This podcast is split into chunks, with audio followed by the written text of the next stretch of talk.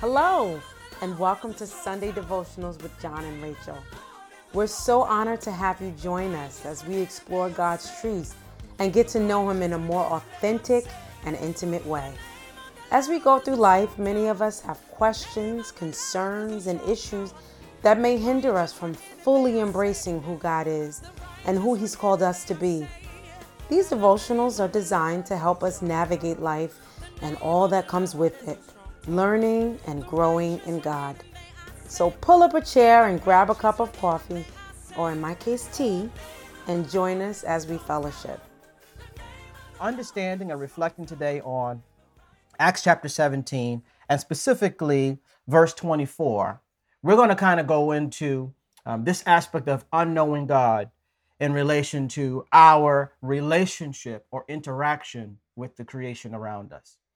The Bible says that the heavens declare the glory of God and the firmament declares his handiwork. And we'll go into scriptures today. So today I wanted us to kind of meditate and hopefully by the end of this particular devotional today, as we're talking about the God of creation, that we be so amazed by God's awesomeness and God's power and his wisdom that we would begin to now humble our own selves when it comes to how we think about God. So, what I wanted to do was I wanted to go to Acts chapter 17, which is where we've been. And there's one verse that I kind of wanted to pull out. And like I said, this is going to be the chapter that we go through as we seek to better understand God. This whole idea of unknowing God, the intention of it is to get us to know God better. That's the goal. So some of us, you know, we've grown up in the context, a church context, uh, uh, some kind of re- uh, religious context, where there is an image of God that has been created by all of us. Okay. All of us have our own natural conceptions of God.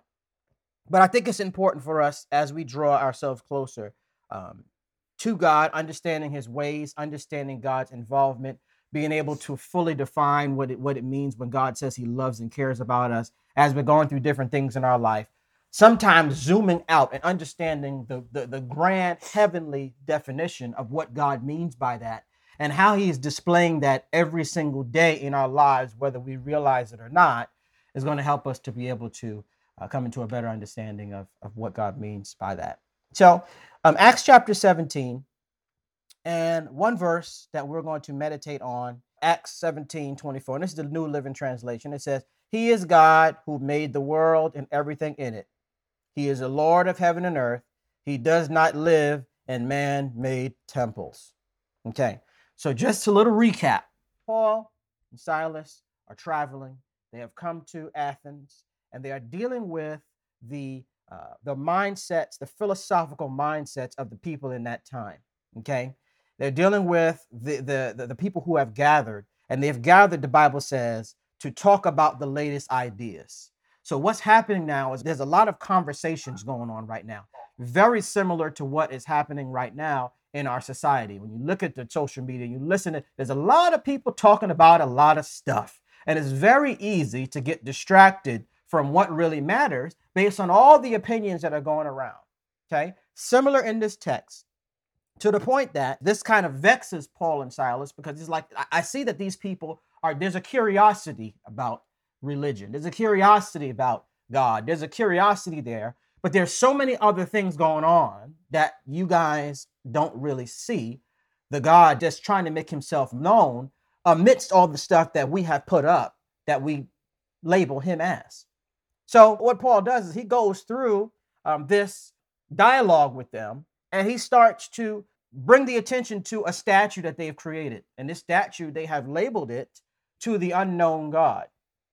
So Paul, by the wisdom of the Holy Spirit, uses their statue to make them aware of the God that they don't know that in all of their efforts and all of their conversations and all of their uh, philosophies that they are and they are trying to pursue, trying to understand, trying to lay a hold of. He starts to say, I'm going to tell you about the God you don't know.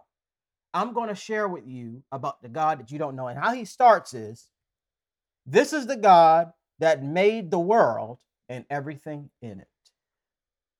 I, I think we need to stop right there. Let's think about that. The God that we should be serving is the God that made the world and everything in it.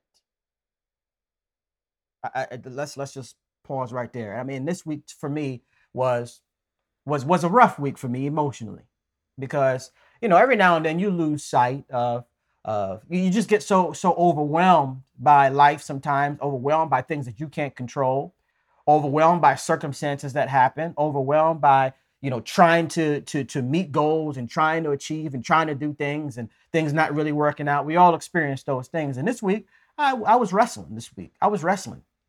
And well, i'm starting to see a trend now. So just to encourage everybody that's on here like honestly um, we're in the same boat as you are we struggle we wrestle we're trying to figure it out too the only reason why we're doing this because god put us in this place to do it but at the end of the day, we're going through the same things that you guys are. And it gets heavy, it gets crazy, it gets depressing, it gets, and I'm just going to be real.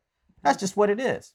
So we are all subject to God's uh, to God's sovereignty, to God's will, to, to life itself. All of us are subject to that. So what God is trying to do with us this week is he's trying to remind us of how big he is. God is trying to remind us, just as he did through Paul in this 17th chapter of Acts, starts out by this He is the God who made the world and everything in it. Then he says, since he's the Lord of heaven and earth, he does not live in man made temples. And, and, just if, if we just reflect on that, just for like a few a few seconds and try to like really think about that, like the grandeur of God. Now put that up against what we're worried about. Put that level of faithfulness, like that otherworldly faithfulness, up against what we are concerned about, what we are nervous about, whether God is going to come through, whether God really cares, whether God has a plan for us, and what does a plan mean? And when we talk about what we understand in on earth and what we don't understand on earth and what we definitely don't understand in the heavens and in outer space and all that. So Paul starts by setting the foundation by which we should all be thinking about God and unknowing everything else about God. Like this is the foundation right here. We are serving or should be serving the God who made the world and not just the world, but everything in the world that he's the reason why everything keeps going and the whole world consists. All of us growing up have heard, and I know some of us have heard some some things. I remember when when I was little, my adopted mom used to, uh, when it was a thunderstorm, she was used to tell us all to go to our room and be quiet and turn everything off because God was speaking. So I don't know if anybody else, you know, can relate to that idea of how something about a storm can make us feel okay. Here we go. Here we go. Everybody, yep, yep. You know, don't don't do anything. Just go and be quiet because there is a sobering aspect. Um, there is an awe. There is a terror about thunderstorms, right? And it wasn't until and and I, I kind of learned about what the magnitude and purpose of a storm is, which caused me to appreciate the fact that this is something that happens that may terrify me in one sense, but is necessary to my life in another right? So this whole idea of storms, this whole idea of God's amazingness when it comes to nature and when it comes to things that quote unquote we don't quite understand, or because of our frailty, right? Because of our frailty, because I was a little kid and it's lightning and and it's just everybody go inside for you get struck by it and what's that noise you have no control over that you are helpless you just have to just succumb to whatever that is understanding in the behind all that in the wisdom of god is God is perpetuating the water cycle, which we talked about before, which sustains our planet and our life. And not only that, is he all of that ruckus is actually causing fertilization of the things that you need to be able to eat and survive. So it just made me think about the fact that there's a choice that we're given in every aspect of our life. Hopefully, this was like a revelation to some of us as we consider beyond the surface of what a storm is there is God's wisdom in it. And that the fear that comes and the anxiety that comes and the terror that comes in what looks like this crazy thing is wisdom that actually God has put in place that's happening more frequently than just in your situation uh, that has a grander purpose. right? And it's actually for your good. I was amazed by the fact that a storm is happening every second. Like lightning is striking the earth once every second. And so and so so it's striking like I think it was a thunderstorm this week for us out here, a few a few storms out here. But somewhere else is a storm and somewhere else is a storm. So it kind of makes you think about the commonality of storms and that storms are necessary, but they're also common. You think about storms in our own lives, right? They're necessary, but they're common. And the purpose of a storm is not just to bring terror. The purpose of a storm is to fertilize something, to bring good out of something. There's a divine purpose in everything that God is allowing us to go through. So just thinking about this whole idea, and even even I had I had to check myself this week, and with the encouragement of some very dear people, I had to I had to I had to recalibrate my mind and, and, and my my thoughts as to um, the fact that you know I'm worried about my life. I'm worried about working hard and trying to make things happen, and things not happening as as soon as, as quickly as I want. And when is the payday going to come? And when are things? I go through the same thing. We all go through the same thing, and I have to be reminded of the fact that if God had a plan, an eternal plan for this earth that you're living in, then how could you be so arrogant to think that God is not that precise with your own life?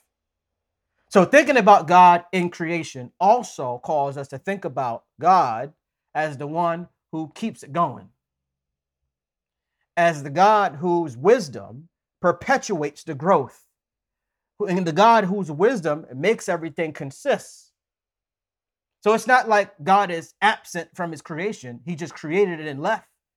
No, God is very hands on and very involved in every aspect of what he created. Now let's look at real quick how easy, let's look at how easy it was for God to create everything we see and don't see. Let's go to Genesis chapter 1, verses 1 and 2. And that reads, in the beginning, God created the heavens and the earth, and the earth was formless and empty, and darkness was over the face of the deep. And the Spirit of God hovered over the face of the waters. Now, let, let, let's let's go to verse three. What's verse three saying? It doesn't matter. And God said, "Let there be light," and there was light. Okay. So now let, let's let's pause right there. It has three words. And God said. Not and God did. God spoke it. And everything that we see came about. Now, I, I, know like this is like, and, and I'm praying that the revelation of everything we saw this morning, all the worship we had this morning, all these clips, it wasn't a grand effort of God. God spoke it and it became, and the order came with it. And this is the God of creation. Like, this is not the little gods that we create that we have to help.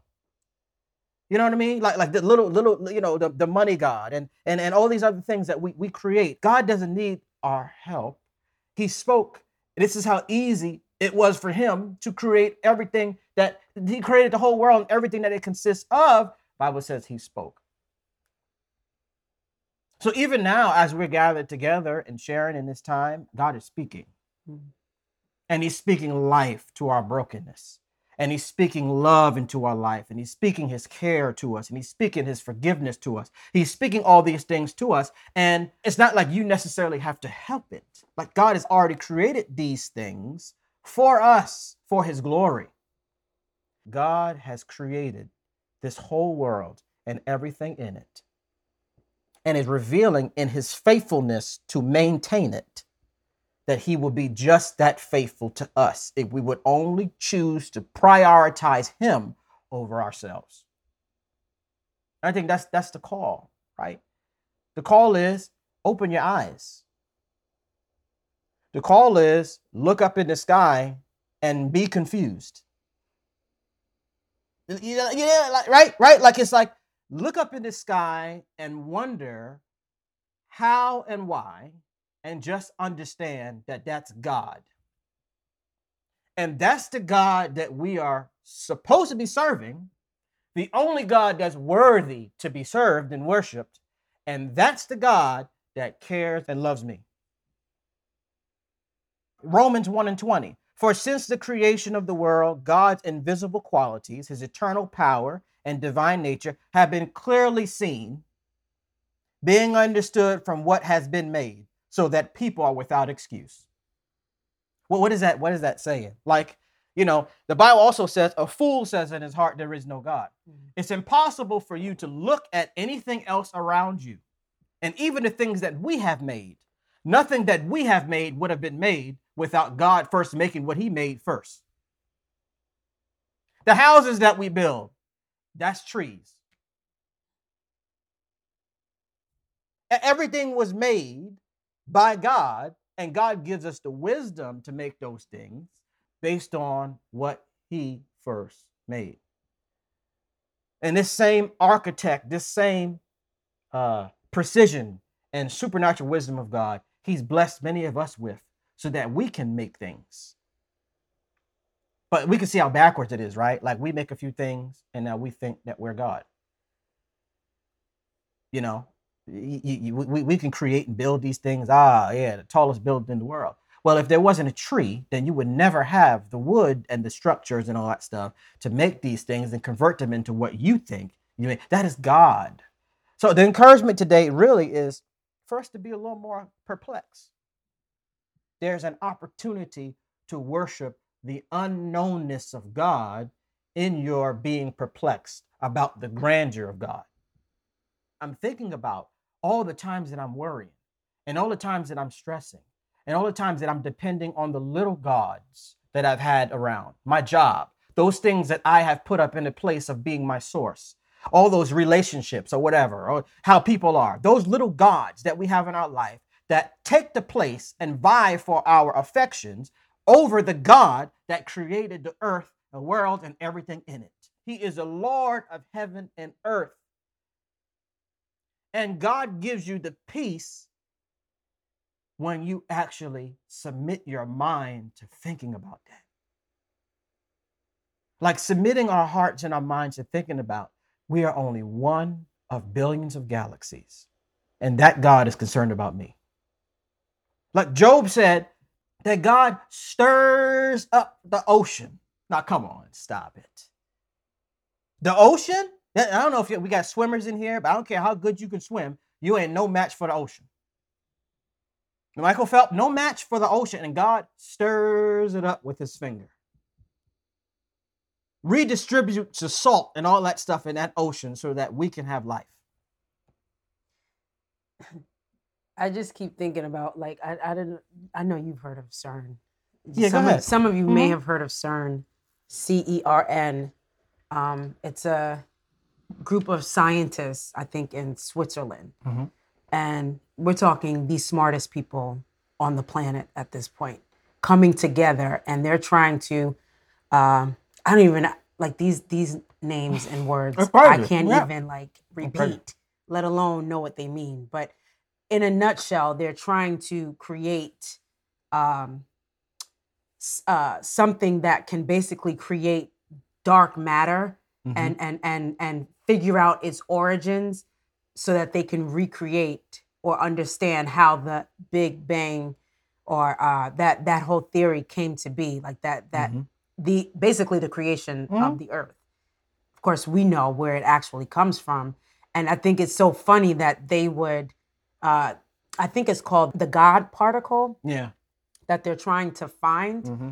And the fact that they have to name it the God particle and like it's so so basically you're acknowledging the fact that God is the one that actually did it and you're trying to recreate something that has already been done.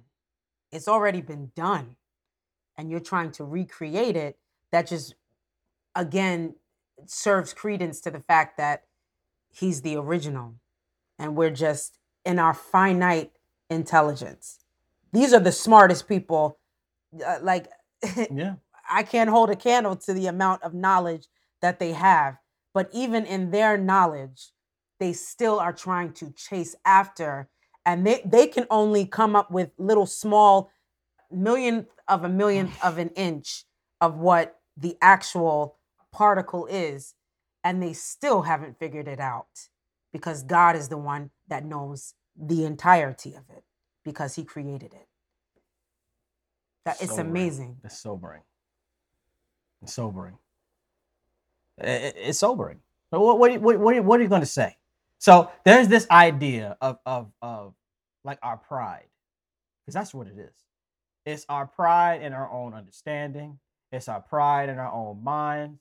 It's just our need for control. Yeah. It's just all these things that are blinding us from what God has already instituted for us to be able to find Him. It's our desire to know or be the be the source of knowledge in our own lives, be the one that we are relying on in our own lives that cause us to create this image of a participatory God, right? So a God that participates in our life. Like, come on, God, you help me. Rather than us submitting our life to a God that has the best possible plan for our lives, and we just have to go with it. And, and, it- and it's like, and when I say have to go with it, it's like there's this idea of, okay, my plan versus God's plan, like there's a competition, right? Like I'm, I'm to choose my way, um, and then I'm to try. When, when we're talking about the God of creation who created a perfect world that is still existing now, that even the greatest minds of science are trying to figure it out, trying to understand it. And this is the God that says, I have a plan for your life. Exactly. Yep. Playing God. Yeah. Yeah. So if anything, if, if, if this particular session here is is is going to do anything, I'm praying that it will draw us into a more humble and uh, awestruck view of the God of creation.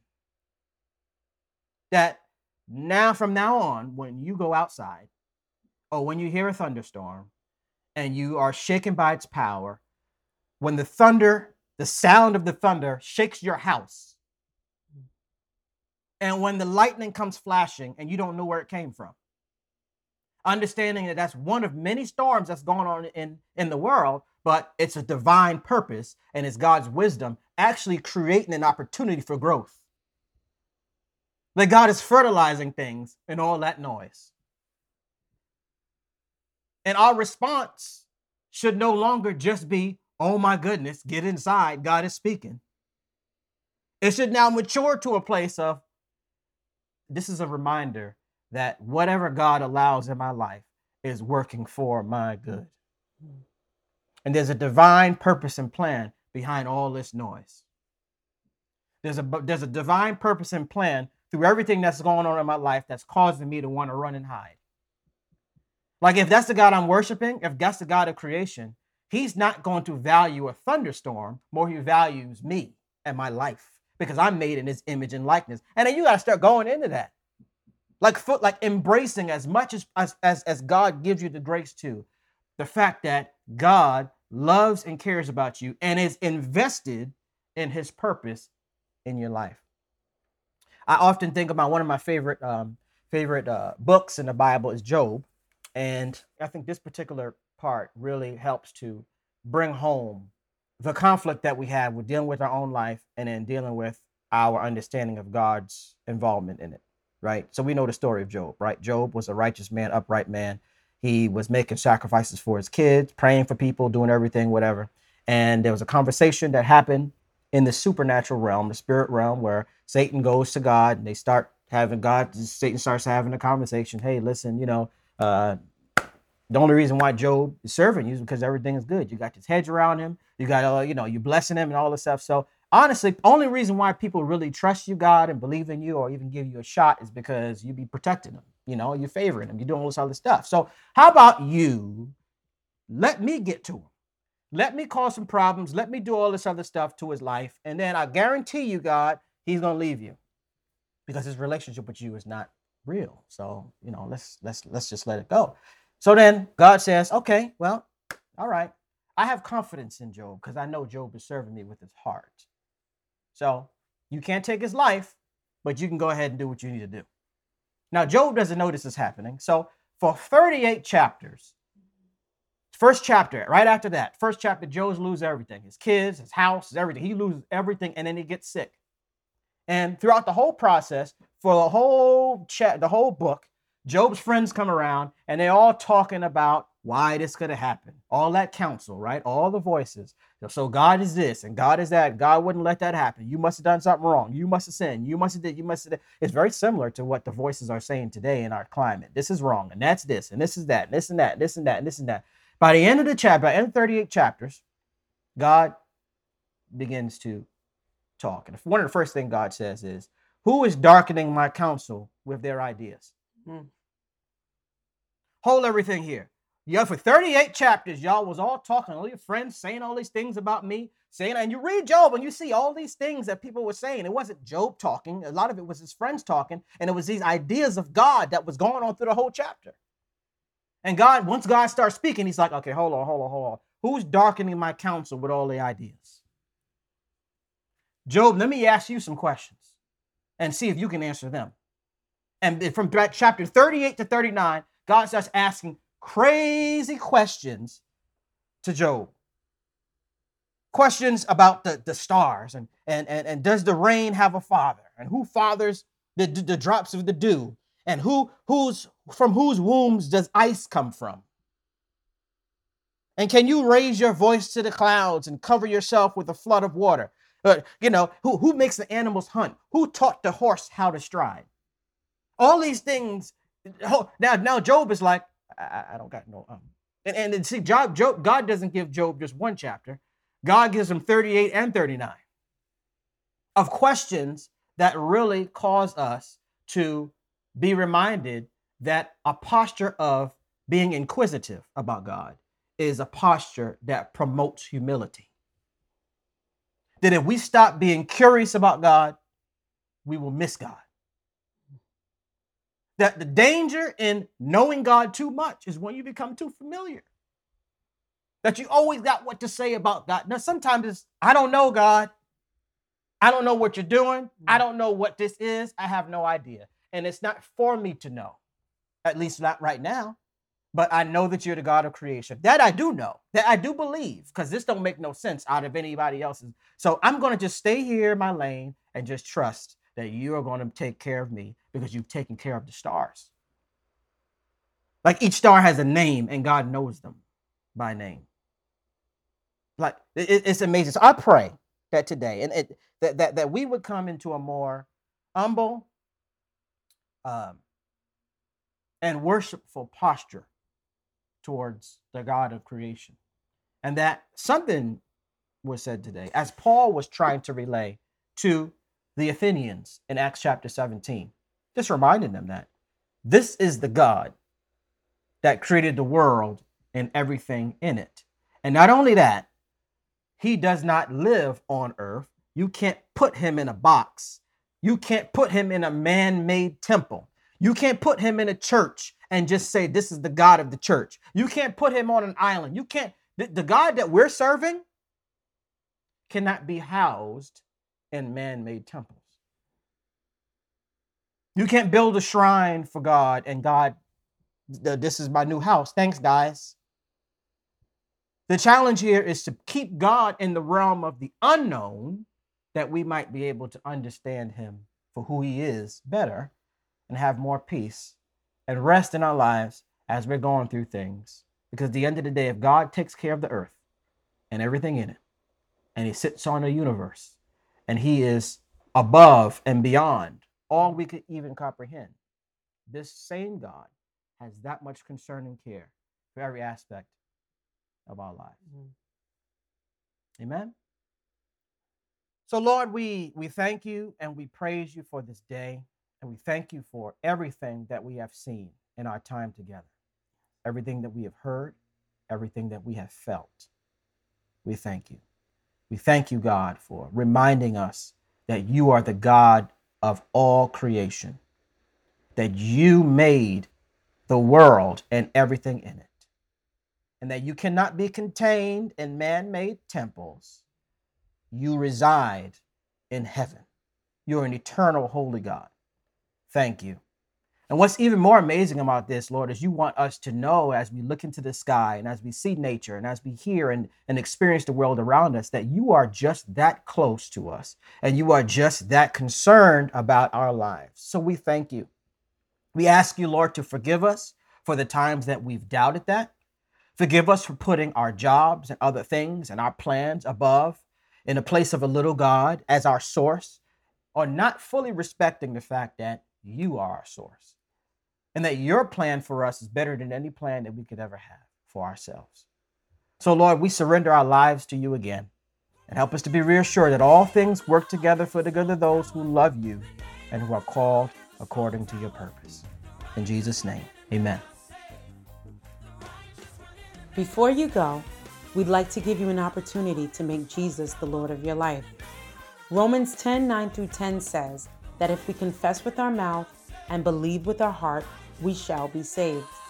Pray this with me Lord Jesus, I recognize and acknowledge that I am a sinner in need of your grace. I believe you died for my sins and rose from the dead. I turn away from my sins and ask you to forgive me and save me. I make you Lord of my life. If you made this life changing decision, welcome to the family. We want to know about it. Connect with us online at www.thelifehouseministries.org or by downloading the Lifehouse app. We love you all and pray God continues to bless and keep you.